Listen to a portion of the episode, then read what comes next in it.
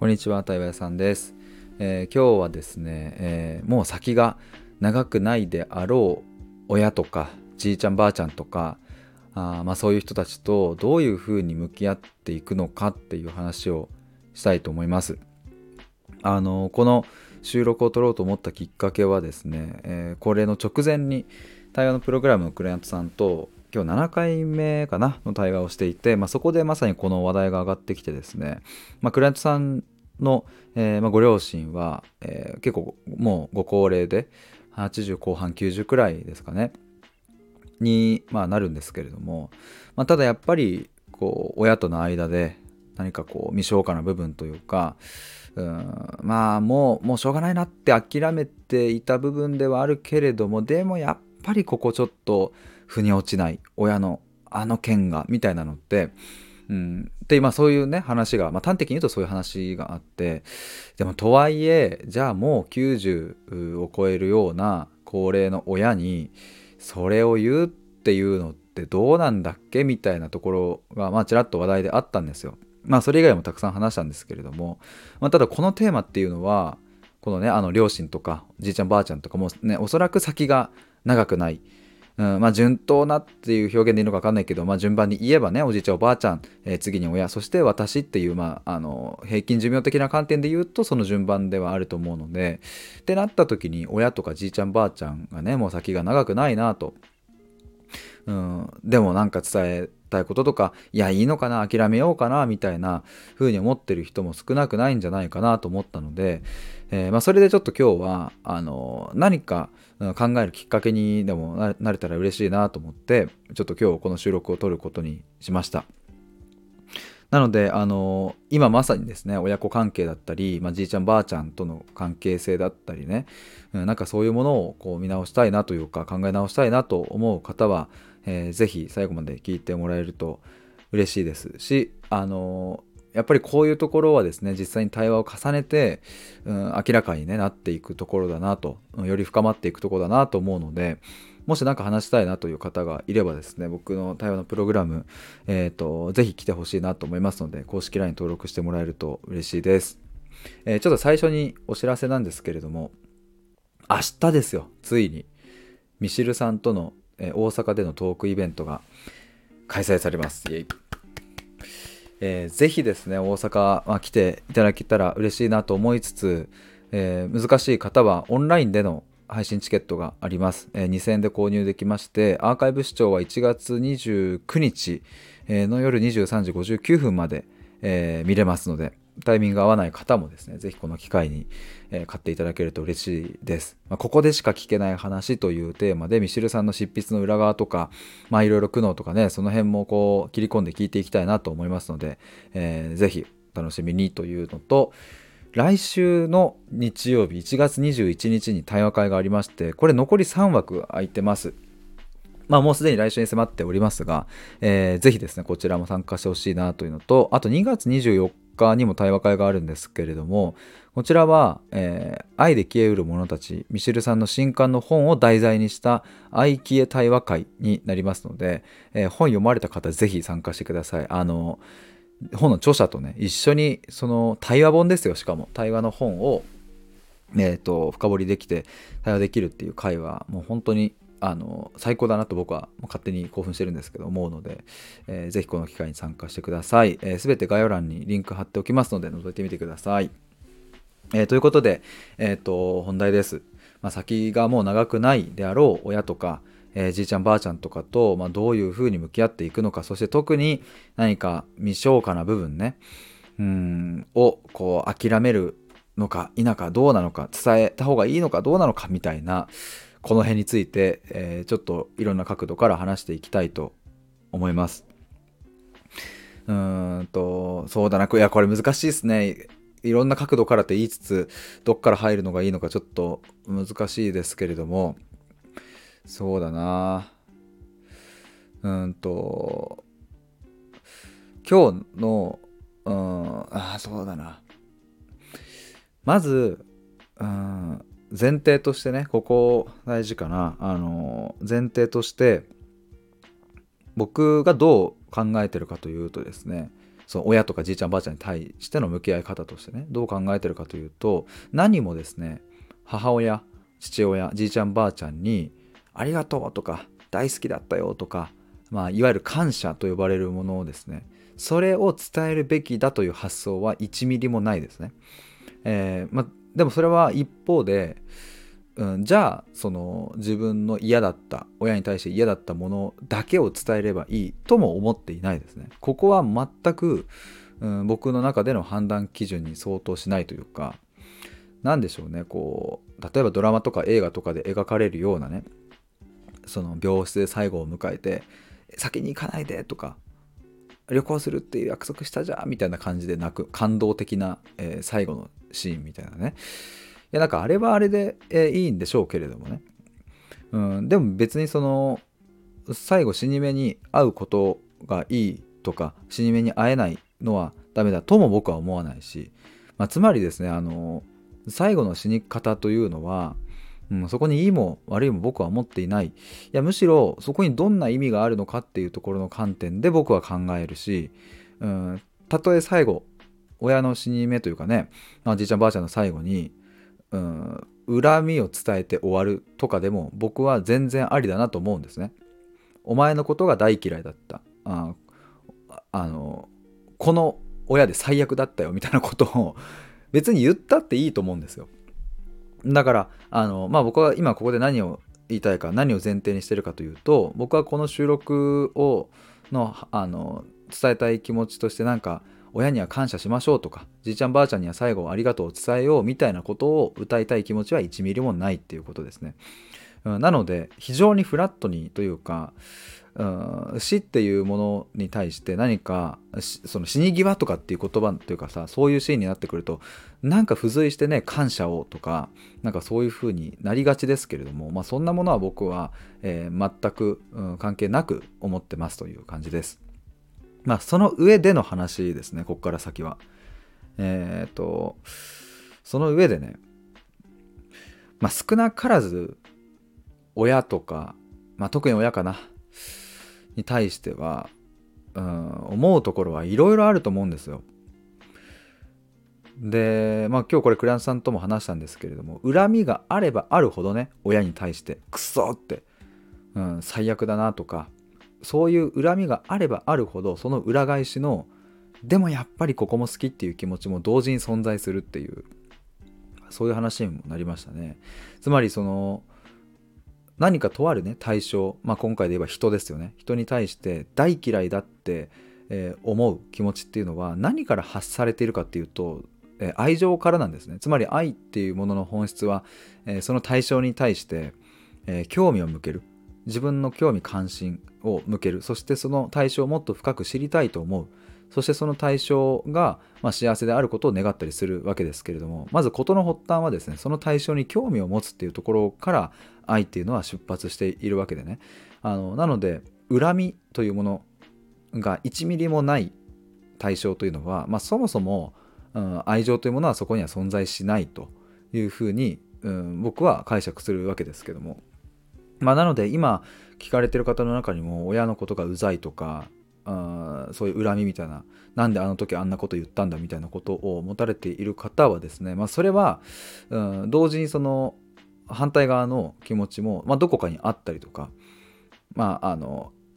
するだろうしいやもしいやそんなものねえよっていう風な方もいるかもしれないですけどもこの恨みっていうのをもっとちゃんと明らかにしてね嫌だっていう気持ちをちゃんともう明確にすればするほど、うん、逆の気持ちも浮かび上がってくるっていうことは、まあ、結構あったりします。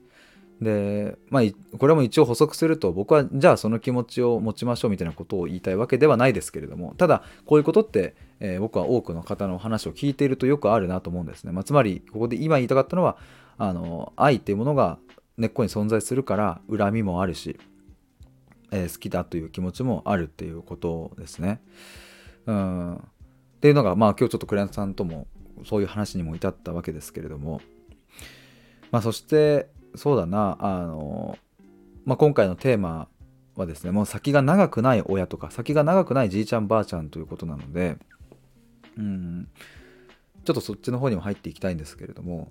まあ、そもそもねなぜ先が長くない親とか先が長くないじいちゃんばあちゃんに対してえー、なんだろうな深く関わることというか本音でねがっつり伝えることがちょっとはばかられる気持ちがあるかというとやっぱりもう8090となってきた人たちにさなんか今更こううんがっつり向き合ってねそこに深い学びがあったとてももうあと12年かもしんないじゃんみたいなところをついつい思ってしまったりとかねあると思うし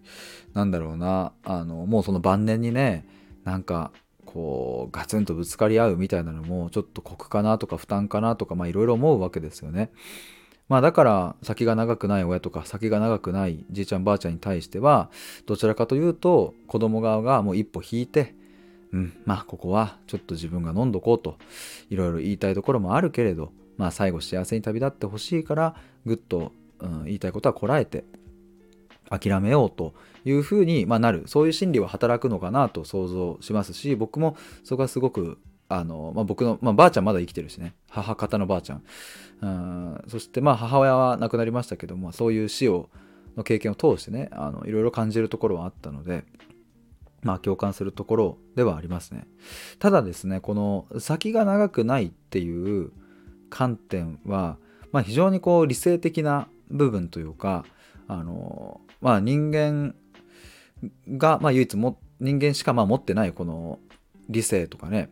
まあ、理性と心あの直感とかのこうハイブリッド型の動物っていうのはまああのまあ、厳密に言えば猿とかもそうなのかもしれないですけれどもここまで高度な、まあ、動物っていうのはまあ地球上に日本あ日本じゃねえや。人間しかいないわけでね。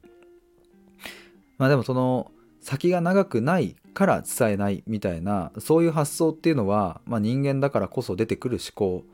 だなと、うん、感じるというか思うんですね。あの今日クライアントさんに話したのはたとえ先が長くないというか、うん、もうじゃあ来年亡くなりますみたいなことが分かっていたとしてもそのね親じゃまあ親の魂みたいなものはですねうん生き続けるわけですよね。あのもうこっからちょっとあれですよ。そのもう科学とかそういうものの領域の話では全くなくもうちょっとこう、うん、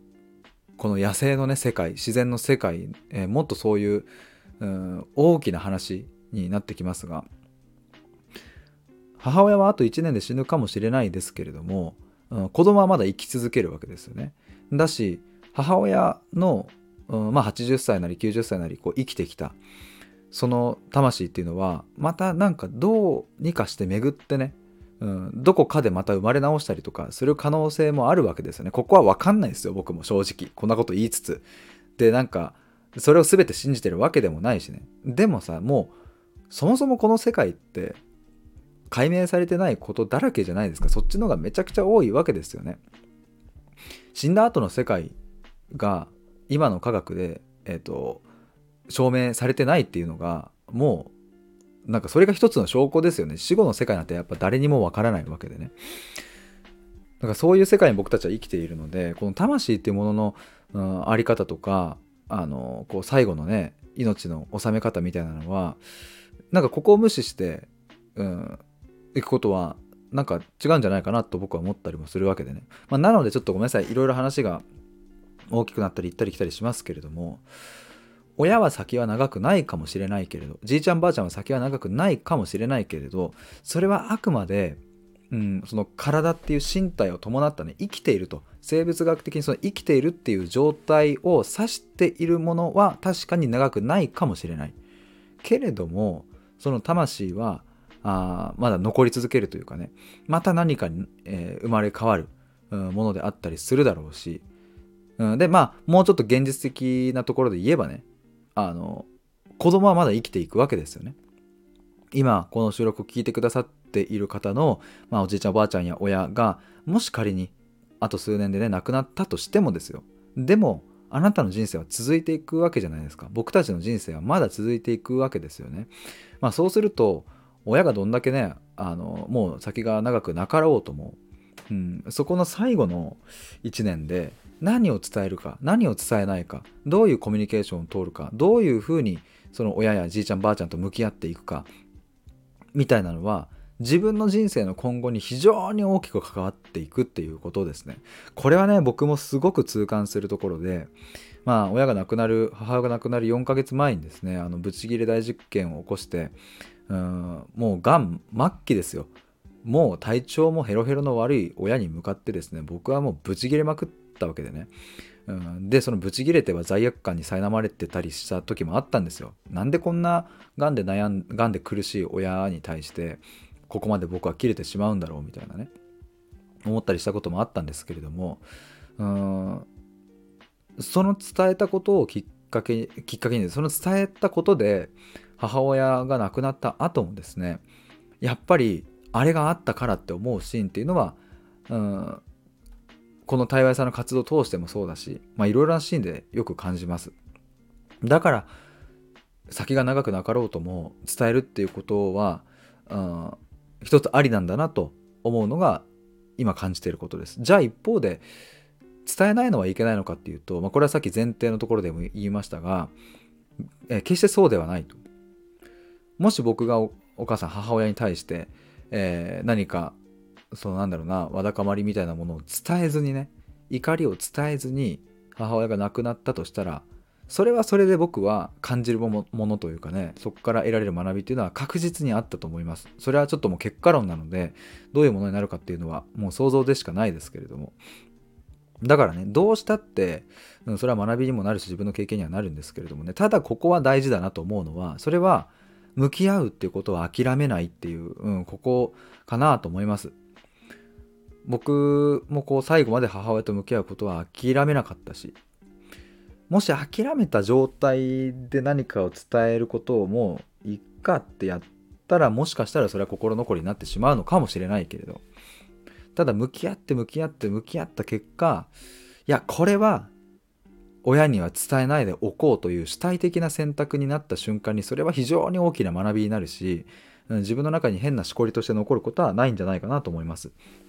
だからねちょっとあの今日のタイトルもう一度戻るとその先が長くない親とかじいちゃんばあちゃんとどう向き合うかみたいなところですけれどももし仮にあなたが、うん、とんでもない大きな未消化な問題を親に対して持っていたりとかねもう今更こんなもん伝えてもただ蒸し返してまたなんか怒り狂われて終わりじゃねえかとかねいろいろ思うところはあるかもしれませんがそれを伝えるか否かという観点はあまり重要ではなくって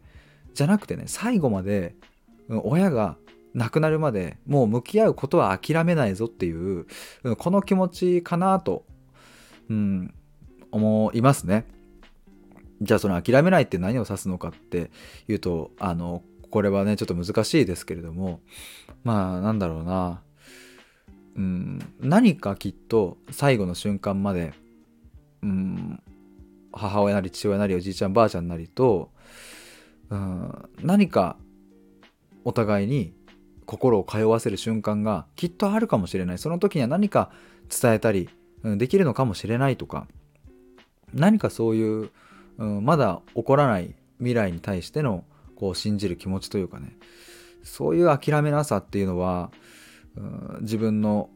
残りの人生にも間違いなく影響してくるし、まあ、さっき言ったこう魂のこう一段こう成長させていくみたいないや一段も二段も成長させていく感じってすごくあるなと僕は思いますのでまあ、目に見えない世界ですけれどもねあのなんかここは、うん、諦めずに立ち向かうみたいなのは一つ大事になってくるんじゃないかなと思います。でもねそんなこと言いつつですよね。とはいえみたいなね。ところはありますしね。であのごめんなさい。最後に補足というかここも大事だなと思ったのでお伝えしますが諦めないと言いつつね。でもあの主体的にね自分の意思選択で諦めるっていう、うん、これもむちゃくちゃ、うん、最高だなと僕は思うので。さっきと真逆のことを言うようですけれども諦めるっていうのは明らかに見る、うん、っていうところから来ているという語源がねそういうところが来ているっていう風なのも言ったりしますしあの諦むっていうねあの明らかのあの明るくするに諦むっていうそれは要は明らかにするって意味ですけども諦むの形の変形が諦める明らかに見るとか明らかに見極めるみたいな風に言ったりするわけでつまり親との関係性をもうあの諦めずにとにかく立ち向かって、うん、向き合うぞっていうふうにやりきった先にあこれは無理なんだって諦めるっていう明らかに見た。その親との関係性を明らかに見た人はうんと主体的に諦めることができる。それは悲観的な諦めじゃなくて、えー、すごく前向きな積極的な諦めるっていうところに入っていくと思いますので。まあなんだろうな。俗に言うこう諦めの境地みたいな言葉ってあると思うんですけれどもまあそれを体現するってことですね。あでもそれは諦めないっていう選択肢をやりきった人にしかやってこないものなんじゃないかなと僕は思いますのでもう花からですねまあいいやもうこんなものはもう諦めた方がいいわっていうそれだとうんなんかどこかねいや本当はモヤモヤするのに諦めるしかないっていう仕方なさみたいなものをこうちょっと感じるので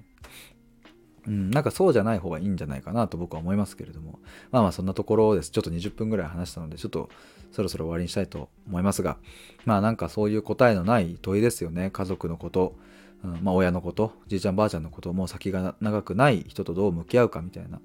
そこそれはねググっても出てこないし、うん、なんかどこにも正解はないので、まあ、ぜひ何かそういう部分考えたいなと思う方はですね、えー、対話のプログラム受けてもらえたらと思います。ちなみに1月から、えー、新しくね、内製対話プログラムっていう風に作り変えて、あの動画講座とかもくっつけてですね、あの新しくなったんですけれども、まあ、先日、えー、お一人の方が、え受けたいですということで、やることが決まりましてもう来週から新しくスタートするんですけれども一応ですねまああの結構な密度で対話していくのであの今回1月に関してはちょっと限定お二人でちょっと募集をさせていただいてます、まあ、なので残り1枠ですね。